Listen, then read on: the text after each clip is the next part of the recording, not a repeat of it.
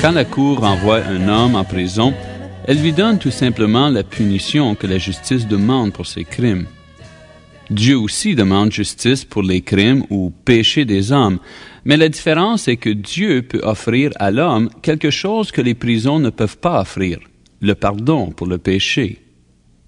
Aujourd'hui, nous allons étudier la vie d'un homme coupable de deux des pires péchés qu'une personne puisse commettre, l'adultère et le meurtre et nous allons voir comment Dieu a transformé sa vie dramatiquement en lui offrant le pardon pour ses péchés. Ici Michel Mazzalongo qui vous invite à rester avec nous pour une autre émission de Télébible alors que nous étudierons la touchante histoire de David et Bathsheba.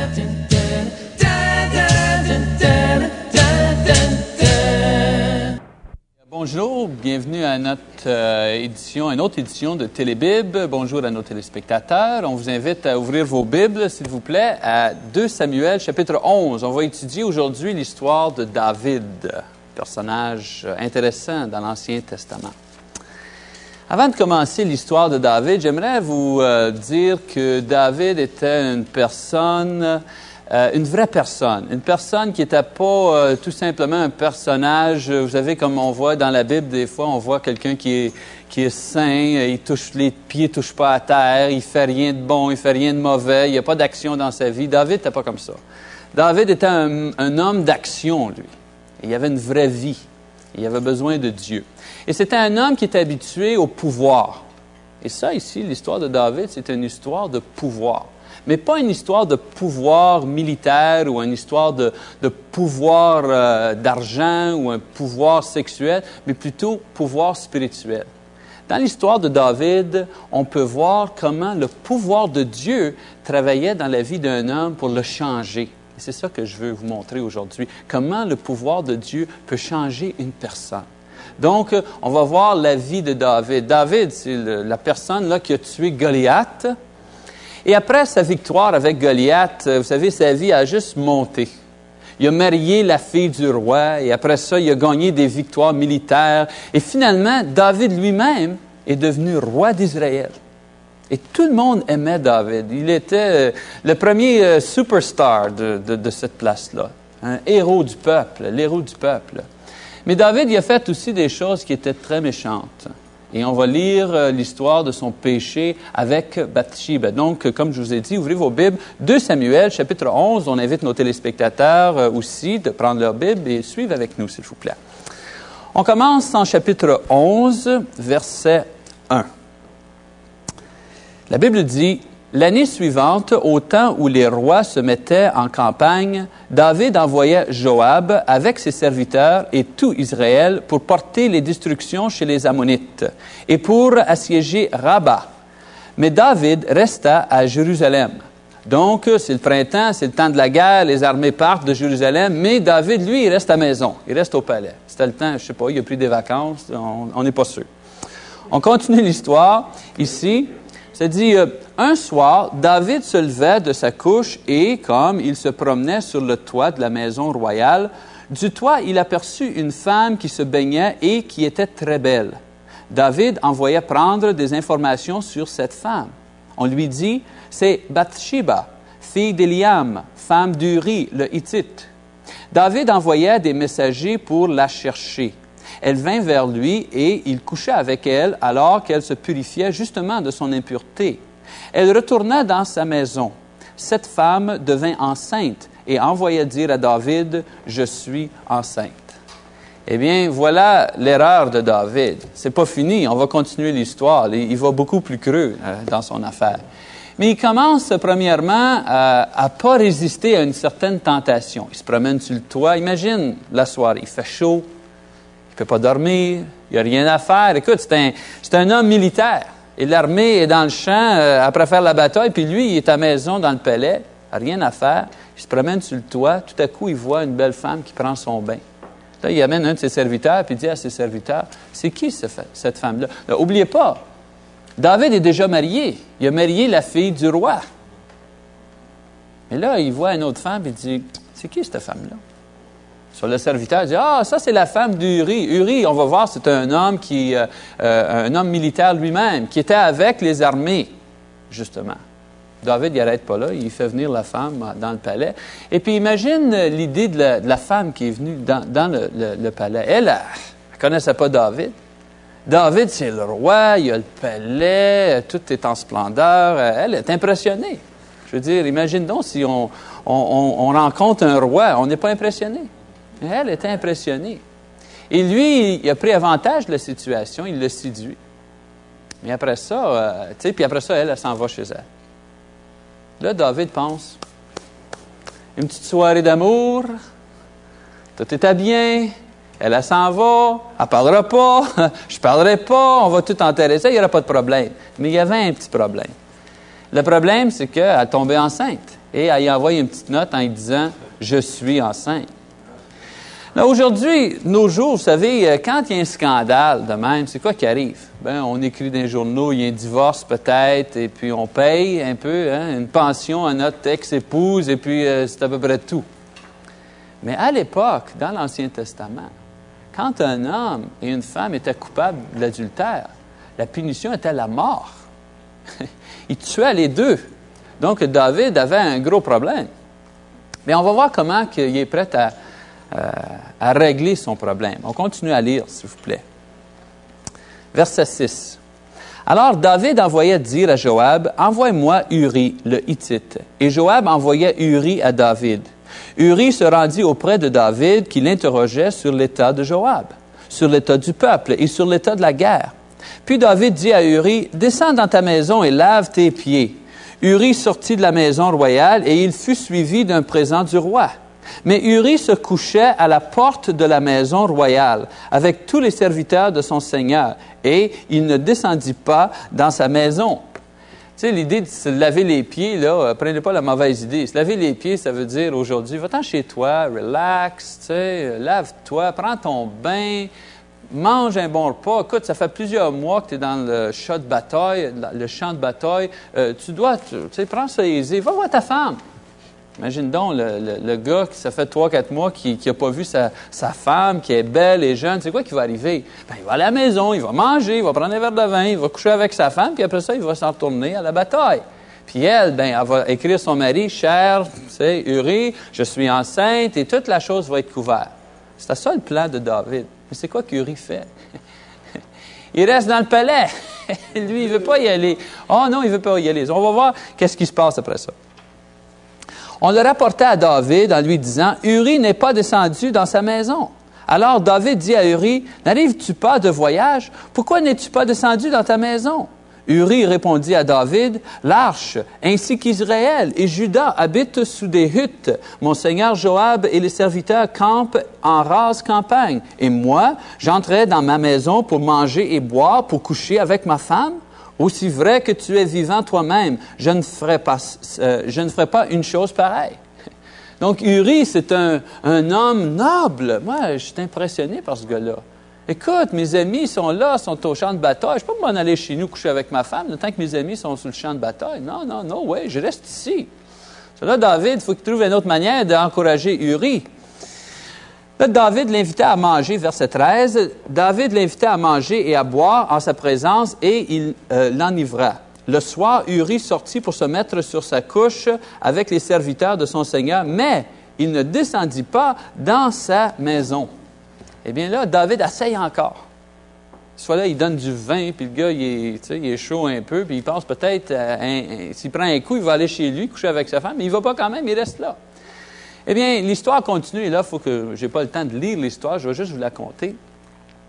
Ce qui arrive, c'est que David, euh, il décide que Uri, il ne va pas voir sa femme. Donc, un autre plan d'action commence. Il écrit une lettre au général, Joab, en disant, quand Uri retourne, mets euh, à un point de la guerre où il y a beaucoup de batailles, et à un moment propice, recule les soldats pour que Uri se fasse tuer.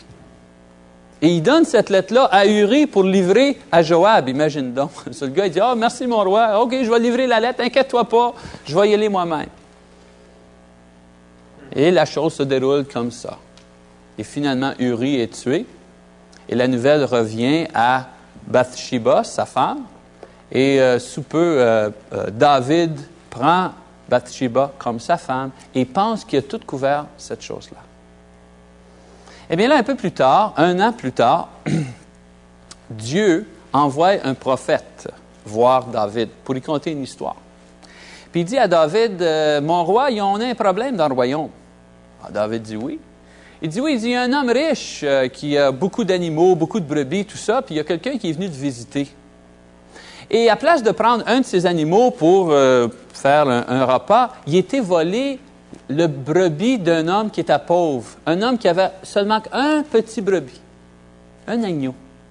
Et il a volé son agneau, il l'a tué, puis il a servi ses, visiteurs avec cet agneau-là. C'est quoi qu'on devrait faire avec cet homme-là qui a triché comme ça? David t'a fâché. Il dit Hey, on devrait le tuer, on devrait le faire payer, on devrait le fouetter. Eh bien, le prophète regarde David, il dit Bien, mon Seigneur, c'est toi cet homme-là.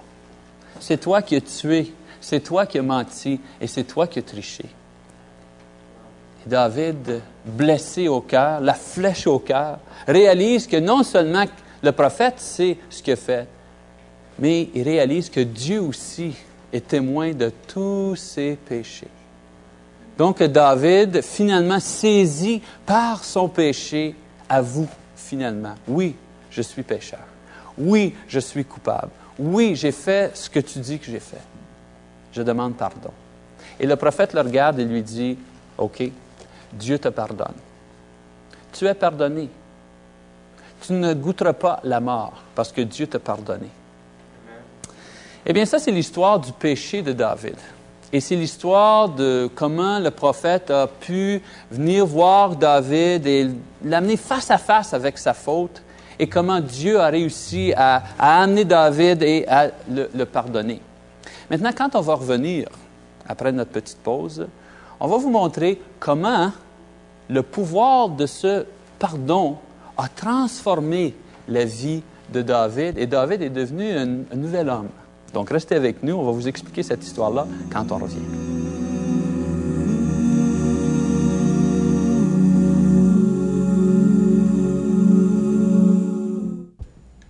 Bonjour, ici Michel Paquette avec notre question biblique pour aujourd'hui. On est prêt? En quelle ville est né David? A. Jérusalem. B. Bethléem. Ou C. Nazareth? Eh bien, en pensant à votre réponse, j'aimerais vous rappeler que si vous avez des questions ou des commentaires concernant notre émission, ou vous aimeriez tout simplement connaître l'horaire de nos réunions, eh bien, vous pouvez nous contacter en écrivant à Télébible, au soin de l'Église du Christ à Verdun, 503 5e Avenue, Verdun, Québec, H4G 2Z2. Donc, en quelle ville est né David? Eh bien, Luc chapitre 2, versets 4 à 7 nous informe que la bonne réponse est B, Bethléem. Le même passage nous dit que Bethléem est la même ville où Jésus est né. Eh bien, c'est tout pour aujourd'hui. Soyez avec nous la prochaine fois pour une autre question biblique. Eh bien, on va continuer avec notre histoire euh, de David, deuxième partie, deuxième classe. Vous savez, je vous ai dit que le pouvoir du pardon peut transformer la vie d'une personne. On a vu David faire des péchés horribles, l'adultère, le meurtre, il a menti, il a tout fait. Et Dieu euh, lui a pardonné ces péchés-là. Et là, on va voir comment le, pouvoir de ce pardon a, euh, eu un effet sur la vie de David. Regardons Somme 32, s'il vous plaît, un poème que David a écrit après son expérience avec Bathsheba. 32, un poème de David. Avez-vous jamais vu euh, un commercial à la télévision où il y a une femme qui dit euh, Aujourd'hui, j'ai pris la crème euh, magique et vous savez, avant et après Vous savez, il se met de la crème là, sur la figure. Ou avant, il monte. Non, non, il monte avant la femme, et puis avant que je me servais de cette crème magique. Et là, euh, après, il monte, euh, après deux semaines, la crème magique, toute une nouvelle peau, euh, sans rides et tout ça. Est-ce qu'on on connaît ça? Eh bien, le poème ici que David écrit, c'est exactement ça. C'est avant, j'étais comme ça. Et après que Dieu m'a pardonné, maintenant, je suis comme ceci. La transformation. On voit la transformation de David dans ce poème. Là, on va faire ça un peu, euh, un peu à l'envers. Habituellement, habituellement, on commence verset 1, on va commencer en verset 3 cette fois-ci. David dit, Tant que je me suis tu, mes os se consumaient. Je gémissais toute la journée, car nuit et jour ta main pesait sur moi. Ma vigueur n'était plus que sécheresse, comme celle de l'été. Ici, il décrit la douleur de sa culpabilité. Ça fait mal d'être coupable, vous savez. Avez-vous jamais euh, eu une chicane avec quelqu'un, tu sais, des, des, choses, des petites choses, et tout d'un coup, on a trop parlé. On dit quelque chose, tao, quelque chose de blessant, là. Et après ça, on s'en va chez nous, et puis on, on prend le gros fouet, puis on s'en donne trois, quatre coups, là. Pourquoi? Parce que notre conscience, est là pour nous dire, hey, t'as pas fait correct. Et puis, t'es pas bien jusqu'à temps que tu été voir la, la, personne pour lui dire, hey, j'ai trop parlé, j'ai dit quelque chose que j'aurais pas dû dire, excuse-moi. C'est pour ça la conscience. La conscience est là pour peser sur nous. Donc, euh, David, lui, il parle de sa conscience, son feeling. Là. La main de Dieu pesait sur son cœur, serrait son cœur. Parce qu'il était coupable. C'était pas juste une petite affaire ce qu'il avait fait. C'était grave. Même, euh, il continue à expliquer, il dit, car nuit et jour, ta main pesait sur moi, ma vigueur n'était plus que sécheresse comme celle de l'été. Ici, il dit, j'étais tellement coupable, je me... oublie pas, ça a pris un an, là. Pas juste du jour au lendemain. Pendant un an, il pensait, il réfléchissait à ce péché-là. Chaque fois qu'il voyait la femme euh, qui avait volé d'un autre homme, chaque fois qu'il était, la bédaine grossissait, trois mois enceinte, six mois enceinte, tout ça, là d'un coup, chaque fois qu'il voyait ça, il n'y avait pas la joie. Tu les hommes ici qui ont eu des enfants, je veux dire, qui ont, qui ont des enfants, se souviennent du temps que leur femme avait l'enfant. C'est un moment joyeux. On met les mains sur le ventre, on est heureux, on a hâte de voir ça. Penses-tu que David a eu cette expérience? Wow! Il a tué son mari, euh, il l'a séduit, il a tout fait ça. Mais lui, sa culpabilité euh, l'amenait à un point où il se sentait même physiquement malade. Complètement malade. Et puis là, il dit à Dieu, j'étais tellement coupable que je pouvais même plus, euh, j'avais plus de force, j'étais faible, je fonctionnais plus. Eh bien, une fois qu'il est rendu, tu sais, il faut aller jusqu'au bas de la, vague hein, avant de, remonter. Lorsqu'il n'y avait plus de, force, plus de courage, on a eu le moment pivot, le moment de transformation. Et on va lire ça en verset 5 il dit, je t'ai fait connaître mon péché, je n'ai pas couvert ma faute, j'ai dit, je confesserai mes transgressions à l'Éternel.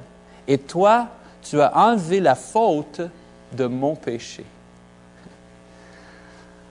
Savez-vous pourquoi le monde se sent déprimé? Parce qu'ils sont coupables.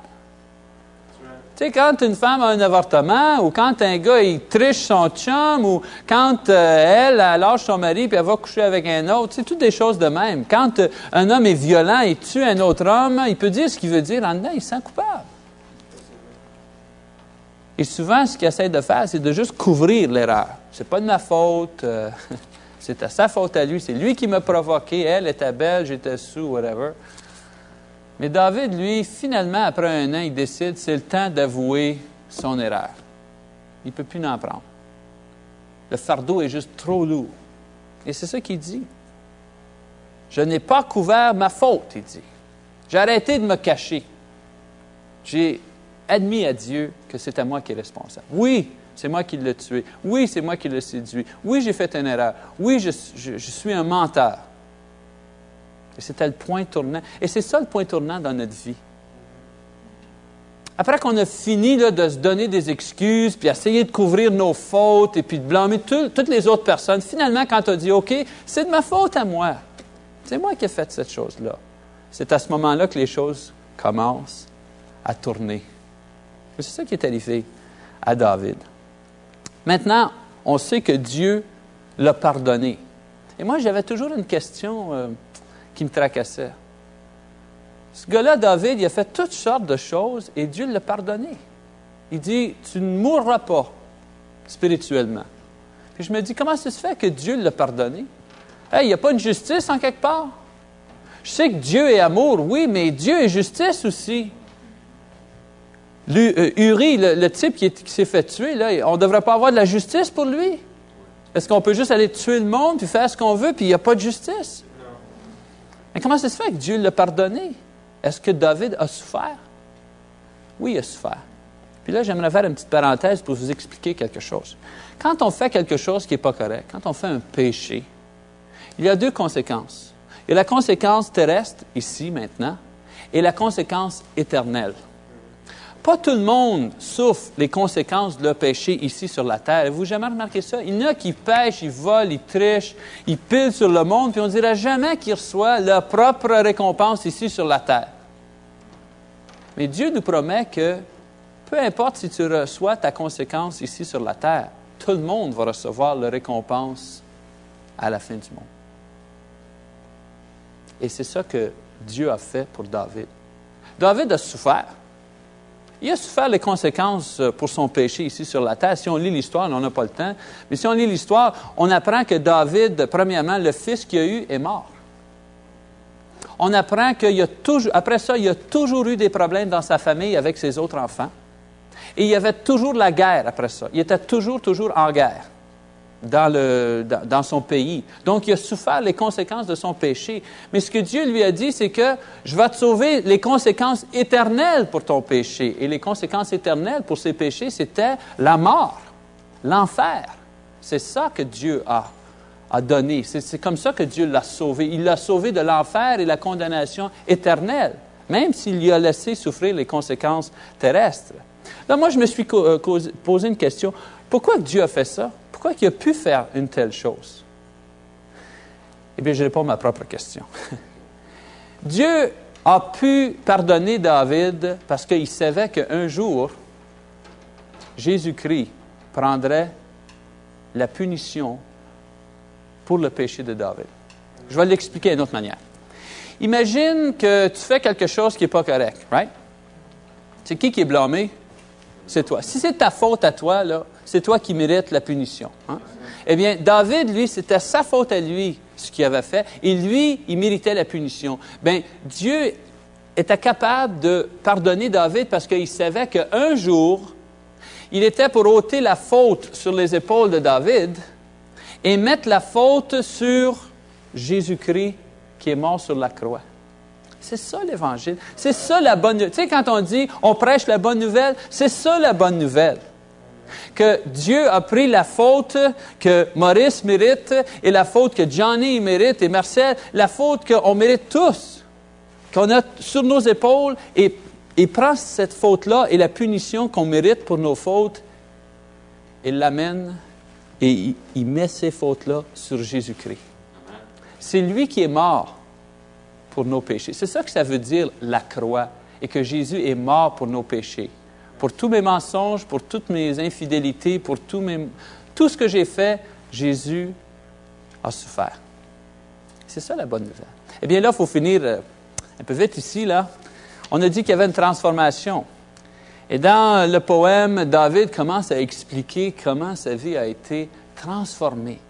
Lorsqu'il a su que Dieu a ôté la faute de ses épaules, il était soulagé. Il y avait des problèmes, oui, mais il était soulagé. Maintenant, maintenant, il n'avait plus peur de la mort. Maintenant, il se réjouissait. Et si on continue à lire le poème euh, dans les autres versets, on voit que, bien juste, verset 1, il dit, Je bénirai l'Éternel en tout temps, sa louange sera toujours dans ma bouche. Et un autre verset, dans, un autre euh, poème, il dit, Heureux celui dont la transgression est enlevée, dont le péché est pardonné. David savait que finalement, il n'était pas responsable pour les choses qu'il avait faites. C'est un bon feeling, ça. T'aimerais-tu ça? Euh, pas être Combien ici, avec, combien parmi vous a vécu une vie parfaite? Levez les mains tout de suite. Les caméras sont sur moi, là, personne sur vous autres, mais euh, on va le faire une autre fois, OK? On va le faire une autre fois. Dominique, écoute ça. Watch.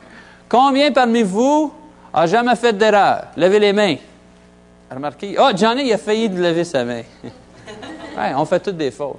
Donc, la bonne nouvelle, de l'Évangile. Et le pouvoir de l'Évangile, c'est le fait que Dieu nous pardonne.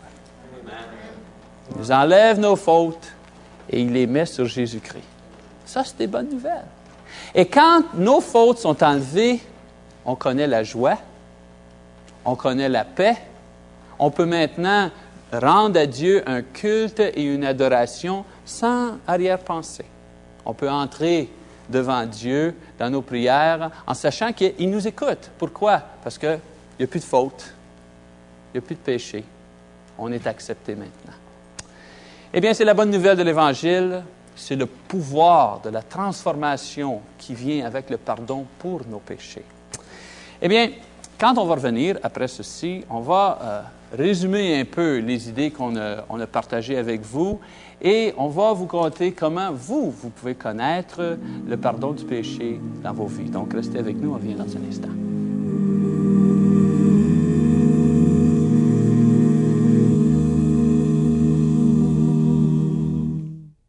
Bien, on a appris des idées clés au sujet du pardon aujourd'hui. Par exemple, on a appris que le pardon a le pouvoir de changer la vie, transformer la vie d'une personne d'une façon très dramatique.